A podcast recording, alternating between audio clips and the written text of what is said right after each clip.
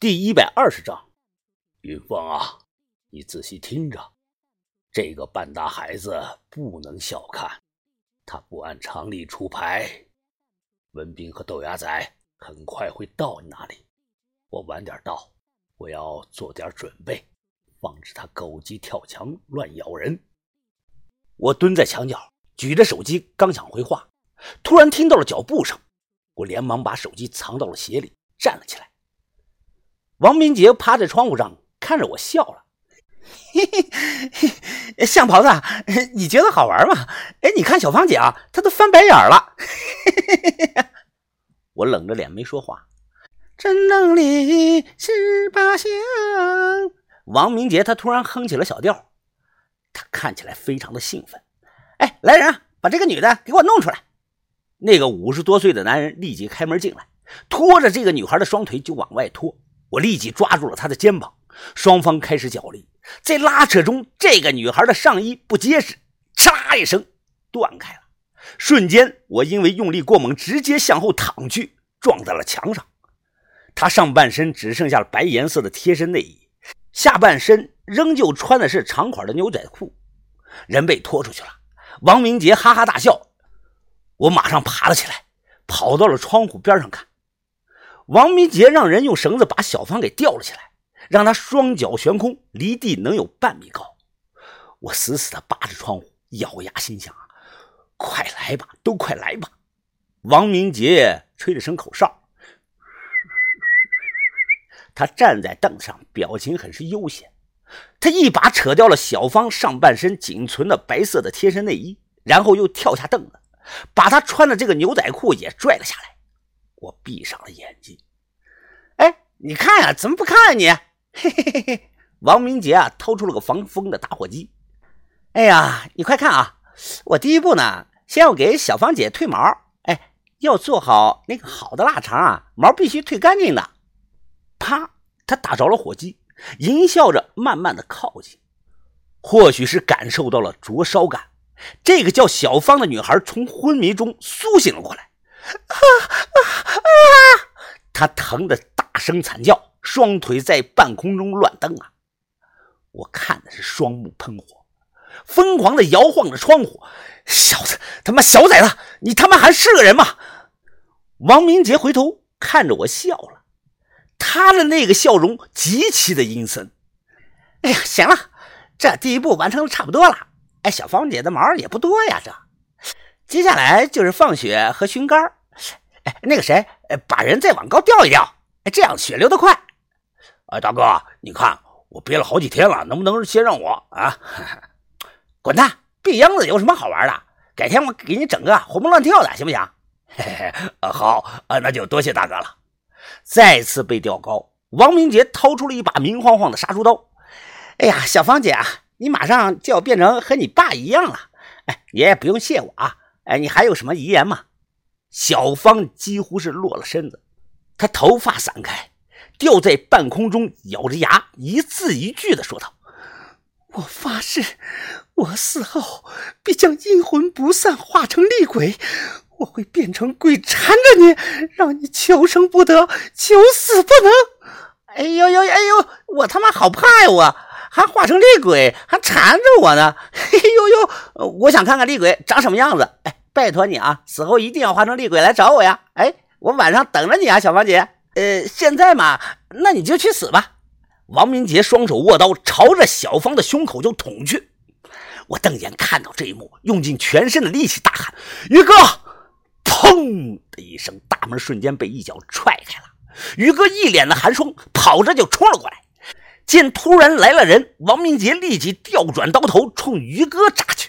于哥一个侧身躲过了刀，瞬间单手扣住了他的手腕，直接用膝盖猛顶王明杰的肚子，每一下都是无比的势大力沉，一连用膝盖顶了有十几下。于哥单手掐住他的脖子，直接将人从原地就给提了起来，一脚又踹了出去。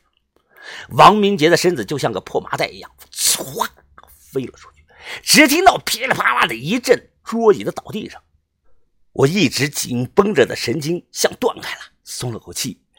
啊，于哥，快救人！将铁链解开，小芳站不住要倒，于哥稳稳地抱住她，又忙脱下自己的外套，帮她掩盖住了上半身。这个时候豆芽仔也冲了进来，哎，芽仔，快把我放出去！我出去后快步地走到王明杰的身旁，提脚便朝他的头上猛踹猛跺，我真是气炸了。疯子，疯子！豆芽在喊我，我不管不顾，依旧继续的猛踹。突然趴在血泊中的王明杰抬手抱住了我的脚，随即在于哥惊讶的目光中，这个小子啊，手扶着膝盖，颤颤巍巍的站了起来，他脸上全是血，灯光映照中好似从地狱中爬出来的恶鬼一般。他咳嗽了一声，嘴角咳出来的也是血。于哥那十几下膝撞可能是伤到了他的内脏。你笑什么？于哥沉声地问他。王明杰睁开眼睛，眼神中似乎带着七分的嘲笑，三分的疯狂。他突然抬手指了指楼顶。我不明白，当下抬头看，我眼尖，当下看到房顶楼板承间有密集的水滴，滴答滴答滴答滴答，一滴水落下来，打到了我的额头上，轰的一声，突然响起了巨大的爆炸声，头顶上的水泥板整个就碎裂开来，大量的水像瀑布一样铺天盖地的就向下浇了下来。哇，小心啊！豆芽仔大喊了一声。楼上整个是一个巨大的蓄水池，中间用双层的楼板隔断了，做了防水。平时啊都是厂区用来洗肉用的，现在整个蓄水池的水面铺天盖地的灌了下来。短短的几秒钟，这里已经成了一片的汪洋。我深呼吸了一口，潜入到水中，睁开眼看到小芳沉在了水底，我奋力的游过去，想过去啊将她拖起来。结果水流倒灌的阻力太大了，让我很难靠近那里。这个时候豆芽仔双腿猛蹬，像条鱼一样的就冲破了阻力游了过去，他直接单手搂住了小芳，然后对我比了个手势。浮出水面，我大口的呼吸，紧张的看着周围，完全认不出来厂房的样子了，到处都是几米深的水，连楼梯都泡在水里看不到。于哥，人呢？那个小子去哪儿了？于哥也紧张的来回看，想在水面上寻找这个小子的身影。哎，看看看，那个小崽子他妈在这儿呢！豆芽仔指着楼上大喊。我猛地抬头，只见王明杰正站在二楼的楼板的断口处，他戴着工人们平常用的那个厚橡胶手套。我一看，吓了我一大跳啊，因为他手上拿着两根高压电线，而且明显是带着电的那种高压线，呲呲，火星子呲呲的乱冒，都能听到电流的刺啦声。王明杰双手分开，他一脸的微笑，举着高压线慢慢的走了过来。他吹了声口哨，对我们挥了挥手，哎呀，再见了各位，咱们来世再见吧啊！说完他直接就松开了双手。来不及了，我们几个全都泡在了水里。我眼神万分的惊恐，看着冒着火星子的高压线就被丢了下来。我眼神惊恐，于哥的脸色煞白。两秒钟后，想象中的感觉没有来，破了皮的高压线最终呢停在了水面之上，没碰到，长度不够，短了大约有二十厘米。哎，我操，你他妈就是个大傻逼啊你！豆芽仔喜极而泣，指着楼上的王明杰啊就笑着骂道：他妈不可能，我算过呀，长度绝对够的。王明杰的脸色大变啊，他跑过去用力的拽电线，想延长距离。可能是后头啊有电线打结了，我能明显的感到，随着他用力的一拽，那直冒火星子的高压线离水面就又近了一些。赶快离开水里上去！哎呀，我看到了，楼梯在那儿呢！豆芽仔指着东北墙角喊道。我二话不说，全力的向楼梯口游。于哥紧跟着我，豆芽仔单手拖着小芳，让他脸朝上露出了水面。这是腊肉厂生产车间，窗户开得很高，门缝处啊也打了密封胶，蓄水池的水根本冲不出去。我们很快就爬上了楼梯。王明杰见状，转身消失在了黑暗中。他手里有要我命的把柄，绝不能让他跑了。他要是跑了，对我个人来说就是灾难呐、啊，对我们团队的威胁也是后患无穷。如果现在还把他当成一个十五岁的孩子轻视，那就大错特错了。他比很多成年人更成熟，心思比成年人更阴毒。我看到了他是怎么折磨小芳的，他就是个小变态。上了楼，我紧张地说道：哎呀，鸭仔，你在这里看着小芳，宇哥，我们两个去追他。好。二楼中间的楼板塌了，他不可能飞过去的，所以只能是向左跑，我和于哥也朝这个方向去追。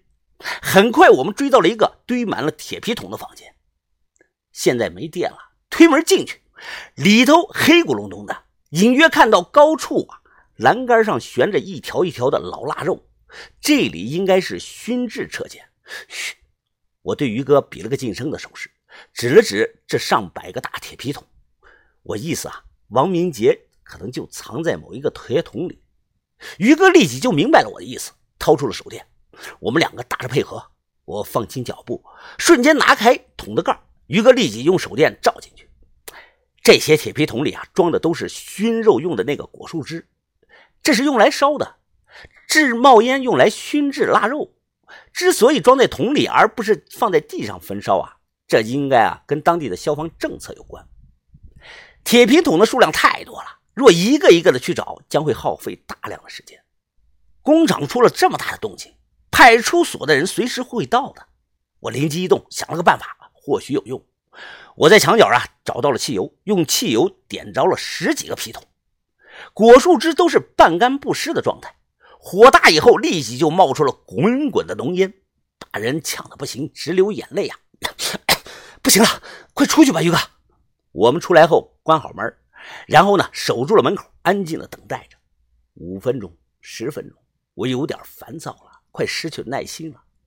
突然一阵急切的咳嗽声，有个黑影猛地拉开门向外跑，伴随着开门大量的浓烟向外冒。我们等的就是这一刻，我扑上去死死地抱住这个黑影子。于哥冲过来，三下五除二将他按倒在地。打开手电，正是王明杰这个小子。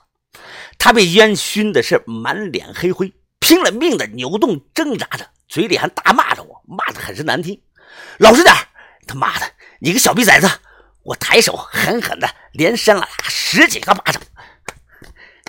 可就在这个时候啊，窗外传来了刺耳的消防车的警报声，还伴随着警车的警报声。